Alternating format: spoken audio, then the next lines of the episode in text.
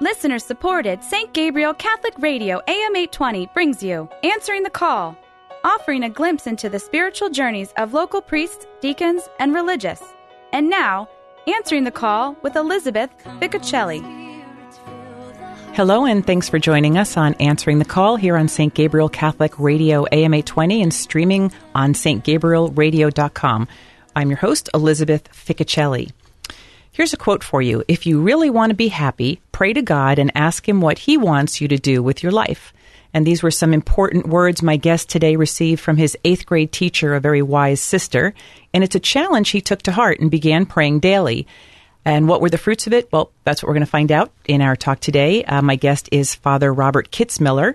Uh, after serving as pastor at St. Simon and Jude in West Jefferson, he is working full time now at the um, tribunal as an adjutant judicial vicar. So, welcome, Father Kitzmiller, to answering the call here on St. Gabriel Catholic Radio. Thank you, Elizabeth.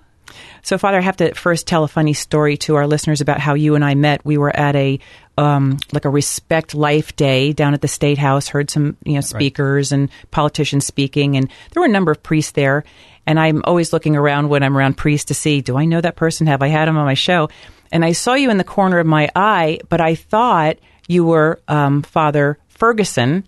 I ran up and gave you this big hug and realized as I was hugging you that you were not Father Ferguson. You had no idea who I was. And then you introduced yourself to me. And then I gave you another big hug because yeah. I love my priest. So, um, uh-huh. and that's how we got you roped in to be on the program. So, right.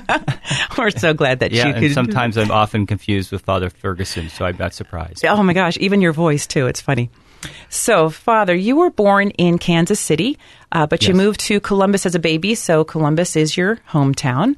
And uh, why don't you first start by giving us a little background on the family you grew up in, because I know they played an important part of your faith formation. Yes, um, I'm from a, a, family of six children. Uh, my mother and father are still living, uh, still married, uh, over 50 years now. Um, and it was a close knit family. Um, my brothers and sisters played with each other. We were um, in the same school. We went to Catholic schools, uh, and so we we had a a, a very close relationship as, with other friends as well. Um, and uh, uh I would say we were a tight knit uh, family. And what about um, actually practicing any devotions or any kind of prayers at home? How did you maybe live out your Catholic faith at home? Would you say? Well, uh, prayer was always a strong part of our life. Uh, we prayed before meals. Uh, we were taught to pray uh, at the end of the day before we went to bed to kneel down and pray. Uh, we were given prayer books as we approached uh, the sacraments of, say, First Communion, um, uh, rosaries. taught to pray those. Um, I had the example of my parents who took, took us to church every Sunday. Um, they would kneel down and pray, bow their head, often my mom would put her her hands in her face and and uh, be praying. So I learned uh, from an early age um, uh, that prayer was important, it was serious, and it was a, a way for us to connect with God. Um, so it, it, it, surrounded our, our, our, our, daily life. Okay. And so, in addition to then the family, uh, you also had several years of Catholic education starting in second grade. Correct. Um, we were on a waiting list to get into the Catholic school. Um, and so I, my first two years were at the public school, kindergarten and first grade, and then I started uh, Catholic schools in the second grade and uh, Catholic grade school, Catholic high school at St. Charles, Catholic University at Xavier University. So a, a very uh, uh, extensive Catholic education. Okay, and altar server as a boy, and correct. Um, my brother and I started. I was in the fourth grade. I think he was in the fifth um, we started serving at St. Philip, the Apostle Church, our home parish. Uh, I served uh, up through high school. Um, um, and it, it was uh, sort of a regular thing uh, to be on the altar, even on the holidays, uh, uh, the Easter Masses, the Holy Week Masses as well. And, you know, with that background, uh, you're growing up in this Catholic family where, you know, Catholicism's your identity, uh, your, your, grade school started there at least, um, solid Catholic schooling. Was the thought of priesthood there in your mind as a boy, as a young boy?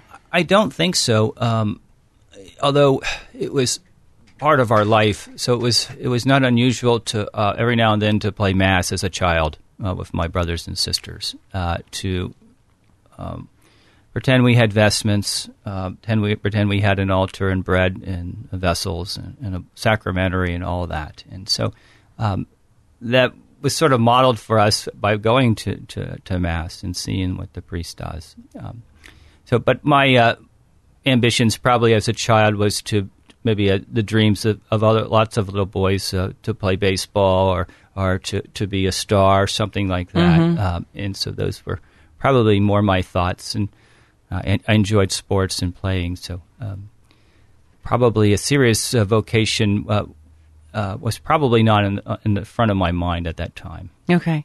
So, in about eighth grade, um, if I have that right, that was the teacher, that the sister, mm-hmm. that gave the, the wisdom about if you want to be happy, you know, pray and ask God what He wants you to do with your life. That That's the key. I mean, that, that, that is so true.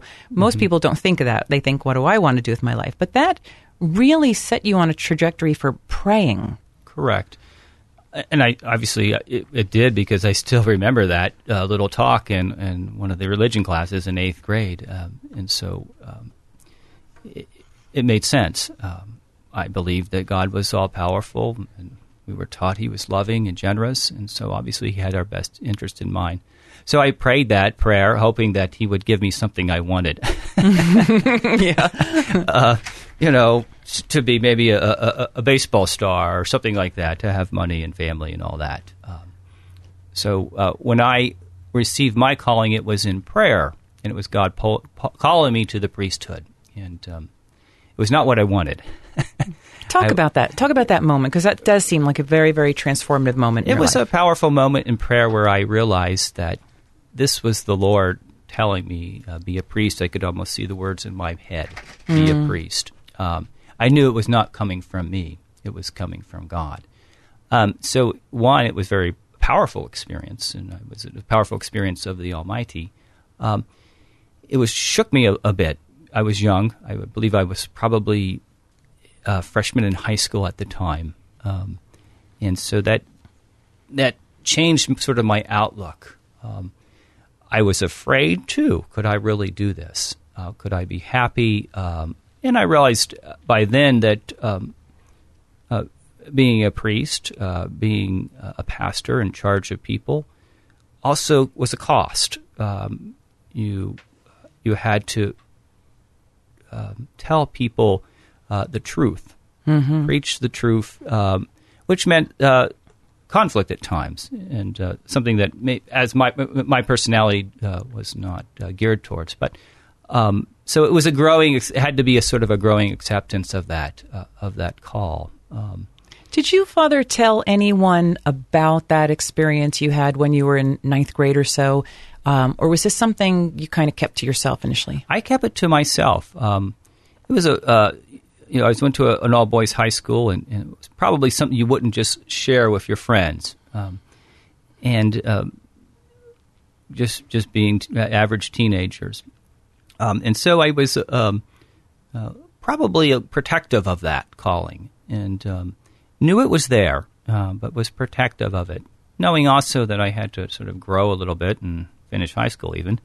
Um, so my, my focus at the times was basically on my studies. Um, it was not till my senior year that I um, opened up a little bit more about that. And uh, I went on a Teens Encounter Christ retreat called TEC. Uh, they were done in the diocese and had a, uh, a good experience uh, of being around other, basically, uh, kids my age exploring their faith. And that, I think, allowed me to open up uh, to them, and particularly to uh, the priest at the time. Father Hayes was uh, on the leading the retreat, or was one of the past priests on the retreat, and was able to tell him about that experience of prayer and he uh, confirmed uh, for me, no, that is the Lord talking to you. Uh, don't be afraid. Um, uh, I'm still afraid, but uh, it was uh, the beginning of sort of that opening up that I wanted to be a priest, or what God was calling me to at least be a priest. He encouraged me to tell my parents, um, and I was able to do that. Um, and they were, of course, very accepting. Um, were they surprised? Uh, no, not really, which sort of uh, surprised me a little. Um, um, but they were uh, very encouraging, uh, both my mom and my dad. Um, and so that that helped uh, knowing that. Um, I suppose as as a child, you always wonder what, uh, uh, even as a teenager, you wonder what people think, um, and particularly as teenagers. And so, their their support was uh, very helpful. Did they have your parents? Did they have advice for you? Did they, you know, say you should act on this right away or pray and see where it goes? Were they kind of laid back? They were kind of laid back. They sort of let me sort of explore that. They were encouraging of that, you know, to, to talk to, you know, to priest, our pastor, and which I did, um, and that was helpful. I, I, determined that I was going to go to college first before I was going to go to the seminary, and, and, and, some priests suggested that would be okay as well. So I was going to a Catholic university. Um, and so this sort of allowed maybe some more room for, knowledge and, and maturation, maybe in the process. Um, and that was going to be my next question about um, your college. It would be Xavier. You choose Xavier, mm-hmm. Jesuit University, um, because it sounds like you still needed more time. You were young, and correct, and, and even I think that has become more of the um, the the typical advice is go on and get a college education for for a lot of these young men. Go get a little mm-hmm. bit of life experience and see if this call is still there.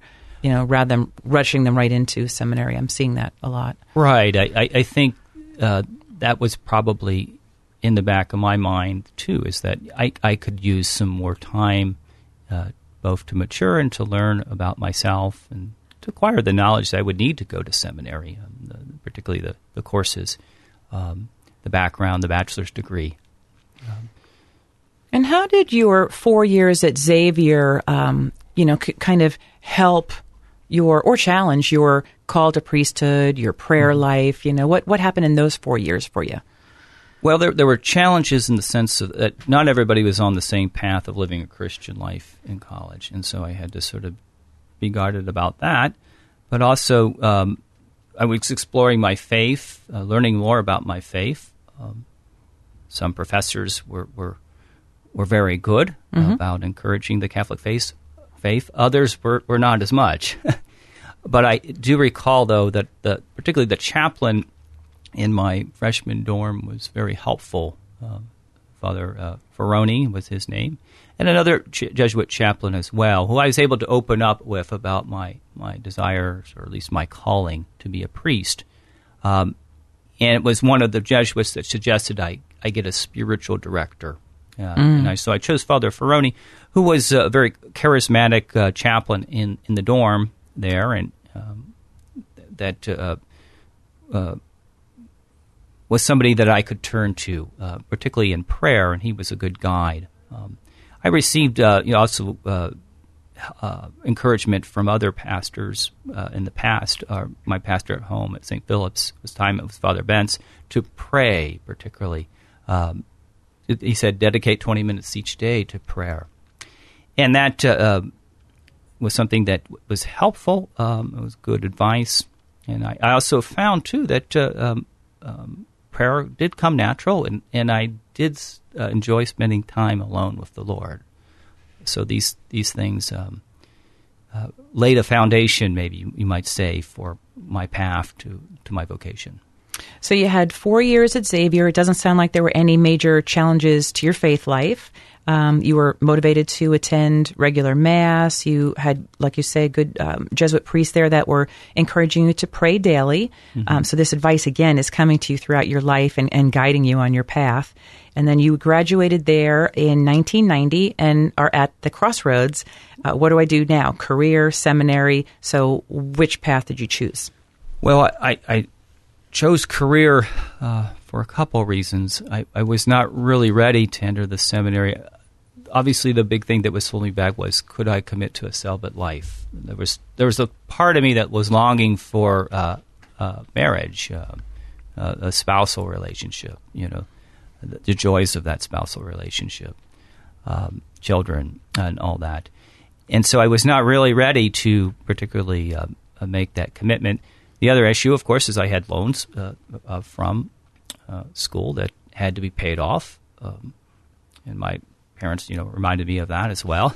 Um, and so I needed work, uh, and and I thought, well, this is probably a good thing anyway to experience uh, the world and how, how people um, make a living, um, how they pay bills, how they uh, uh, save, how they raise uh, money for their families. So I, I, I had to sort of just find a job that might fit. My my education was uh, in the classical languages of Latin and Greek. So although I was a little bit uh, maybe uh, hesitant about being a priest, my education seemed to be pointing me that way anyway. it was sort of it, it was sort of a, a, a, a glove that fit. Um, I had done well at St. Charles in the Latin. I'd taken four years, um, and so it seemed to sort of the liberal arts particularly seemed to fit me anyway. Um, I, I, found a job with a law firm uh, in town uh, and was able to uh, uh to find steady employment there and to pay bills. all the time, sort of having in the back of my mind this calling. We're talking with Father Robert uh, Kitzmiller. He's the adjutant judicial vicar at the Columbus Tribunal and our guest today on Answering the Call here on St. Gabriel Catholic Radio. So, Father, what was it then that would make the, the de- decision for you to finally say, maybe I do need to test this call? You know, what, what was going on in that career situation at the law firm? Well, I, I, I obviously I was exploring also dating at that time, and was I um, called to marriage? And, I and I found that um, those relationships were not happening, and I was didn't seem to be uh, going that way, um, and so um, I uh, six seven years in uh, or so, I and I had been hearing also particularly from priests along the way, Father Hayes, Father Ferroni, and still asking me, do you still have that in the back of your head? And, and I think that was important because it it caused me to stop uh, what I was doing and say, okay, okay, let's look at this again. Um, so about eight years in, I approached the, the Jesuits first about particularly becoming a priest. Um, went on a retreat. Uh, they they sort of encouraged me to explore it a little bit more. Was I really called to religious life? I then also approached the diocese at that same time. Uh, this would have been uh, late 1998, early 1999. Father Ted Sill was the uh, vocation director mm-hmm. at the time. Uh, he encouraged me to to pursue uh, an application to the seminary because um, he said, "Well, you're you're." I was about 30 at the time. I'm getting close to 30, um, and he said, "It's really time for you uh, to to take this up if this is what the Lord's calling you to. Um, you have." Um, some good years ahead of you, so um, you need to make use of them. So um, I said, well, okay. It seemed to be someone, another person saying, uh, God is calling you to this. Uh, it's time to respond. And, and so I applied and was accepted. And you'd be back in school after about eight or nine years. Yes. Um, difficult transition? The transition was very difficult. Uh, I was into philosophy. Uh, I had to do a year of pre theology. I'd done philosophy in, in, in, college, but it had been a long time. I was able to to save a year of pre theology because of my uh, education credits at Xavier. But the transition to seminary life was difficult. It was um, a, a, different way of life. Um, I was being introduced to not just uh, more intense prayer, but uh, liturgical prayer like the Liturgy of the Hours, which I was not familiar with. We chanted it at the seminary, and so it was uh, it was very foreign to me at first. It seemed like I just entered a monastery and become a monk.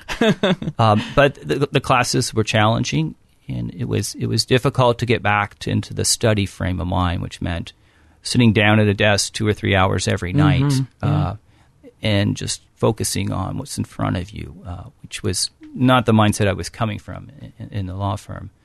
So that was a challenge. Um, it was a difficult transition year uh, at the seminary as well. We had a fire at the end of the uh, first semester.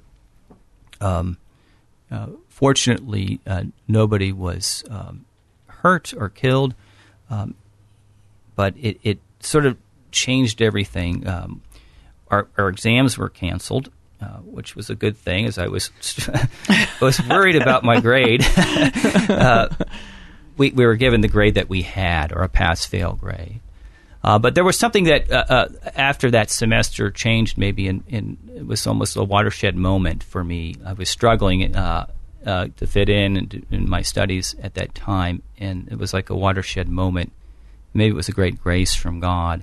So we had, as I entered the next semester, we, we began what was called a spiritual quarter of, of maybe intense prayer or studying of, of spiritual works. It was about a five week program, but it, it, allowed me to sort of take stock of myself and my uh, my journey. And um, um, then then when we picked up the philosophy in the second half of the semester, things seemed to to flow much better. Um, and once I got into theology the following year, um, I really enjoyed my studies, and I was learning a lot about God and myself and growing as a person. So, after five years in total at the Josephinum, um, you would be ordained in the year 2004. Uh, is there any key moment from that ordination day that you remember? Uh, yes, I, it was a it was a powerful experience. I was one of uh, six, so I had uh, five other classmates. So it was a big year, mm-hmm. sort of a mm-hmm. banner year in the seminary. So mm-hmm. a lot of mm-hmm. people were looking forward to it uh, as far as the the actual ordination rite, the most powerful part was, for me at least, was uh, uh, after the bishop had laid hands on me, all the other priests laid hands on all those who were being ordained. Um, and I recall that being a very moving experience. Um, I, I, was we were kneeling in front of uh, the line of, of priests that were coming across to lay hands, and my whole body was shaking, or at least the top part of my body was shaking. My knees were firmly planted. I recall that. um, but I was was was completely shaking everywhere else, and it was just um, it was uh, something I, I couldn't really uh, explain. I wasn't crying or anything, but it was like it was a powerful experience, as if the Holy Spirit uh, was pushing down into me, mm-hmm. into my very very body.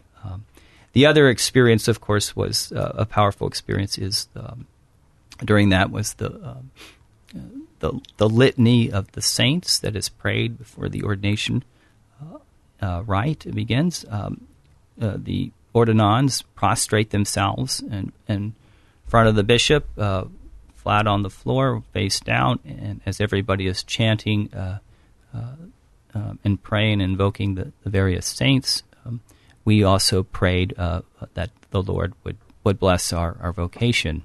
As that finished, we, we as we got up, I recall looking down at the ground and um, on the floor there, uh, every there was just like a puddle of sweat, mm. and I looked left and right. It was it was the same puddle. It was in front of from each one of us, and so um, it was obviously a moving experience for us as well. Very it, intense. It, it yeah. signified maybe the intensity of our prayer and of that moment. Um, that's really a neat story. Um, and then your assignments as a new priest, you'd be an associate at St. Nicholas in Zanesville, and then a pastor right away at St. Simon and Jude in West Jeff. And I know because we're kind of, the clock is ticking away, but then in May, and I know you loved parish life, but in May 2013, you had another calling, this time from Bishop Campbell, mm-hmm. inviting you to leave your parish, go to Catholic University in D.C., and study canon law with the intent of placing you on the tribunal. How how was that call received by you? That was another difficult call. Um, I loved where I was at as pastor at St. Simon and Jude. The people were, were wonderful. They were very loving and accepting, and, and so I made a lot of friends. It was hard to leave. Um, it was something I knew that the uh, uh, the diocese needed, um, and so I was willing to do it. Uh, some other priests had talked to me about this as well, uh, going on to study canon law, to become a judge in the tribunal. Um, so I was open to it. I, I talked with a few uh, other priests. Uh, the bishop asked me to think about it. Uh, I got back to him, said I'd be willing to do it. And so, and uh, basically, at the end of summer, end of August of 2013, I went to, to Catholic University in Washington to study canon law. And today you are a judge. Correct. And I know you do a lot of uh, annulments, mm-hmm. uh, not total all, but a lot. And uh, and we've had uh, guests on the show that have been on the tribunal, and and I always you know was con- kind of concerned is it is it a downer? But I do hear about the hope and the reconciliation. So we know you're doing great work there and healing people, helping them um, with their next step in life.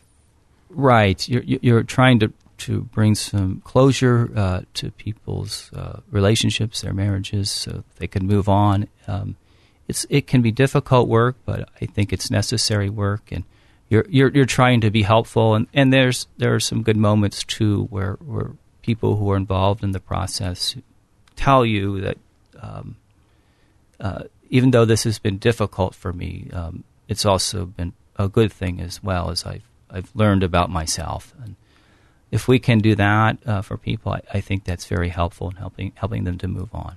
Well, we see we love the the obedience in what you're doing. We we know God chooses His people for these roles because of the gifts and talents, the experience you've had, obviously. And uh, we thank you for that service to our diocese. Uh, Father Kitzmiller, can you leave us with your blessing? Oh, sure. Sure. Very. Heavenly Father, we ask you to bless all the listeners of St. Gabriel Radio Bless them and keep them in the name of the Father, and the Son, and the Holy Spirit. Amen. Amen. Father Robert Kitzmiller, thank you for joining us today and sharing your beautiful story. Thank you, Elizabeth. This is Elizabeth Ficocelli. Join us again on Tuesdays and Sundays, 1230, for another edition of Answering the Call. Have a great week. God bless you. Answering the Call is a production of listener-supported St. Gabriel Catholic Radio, AM 820. Archives of Answering the Call with Elizabeth Ficocelli are available at stgabrielradio.com.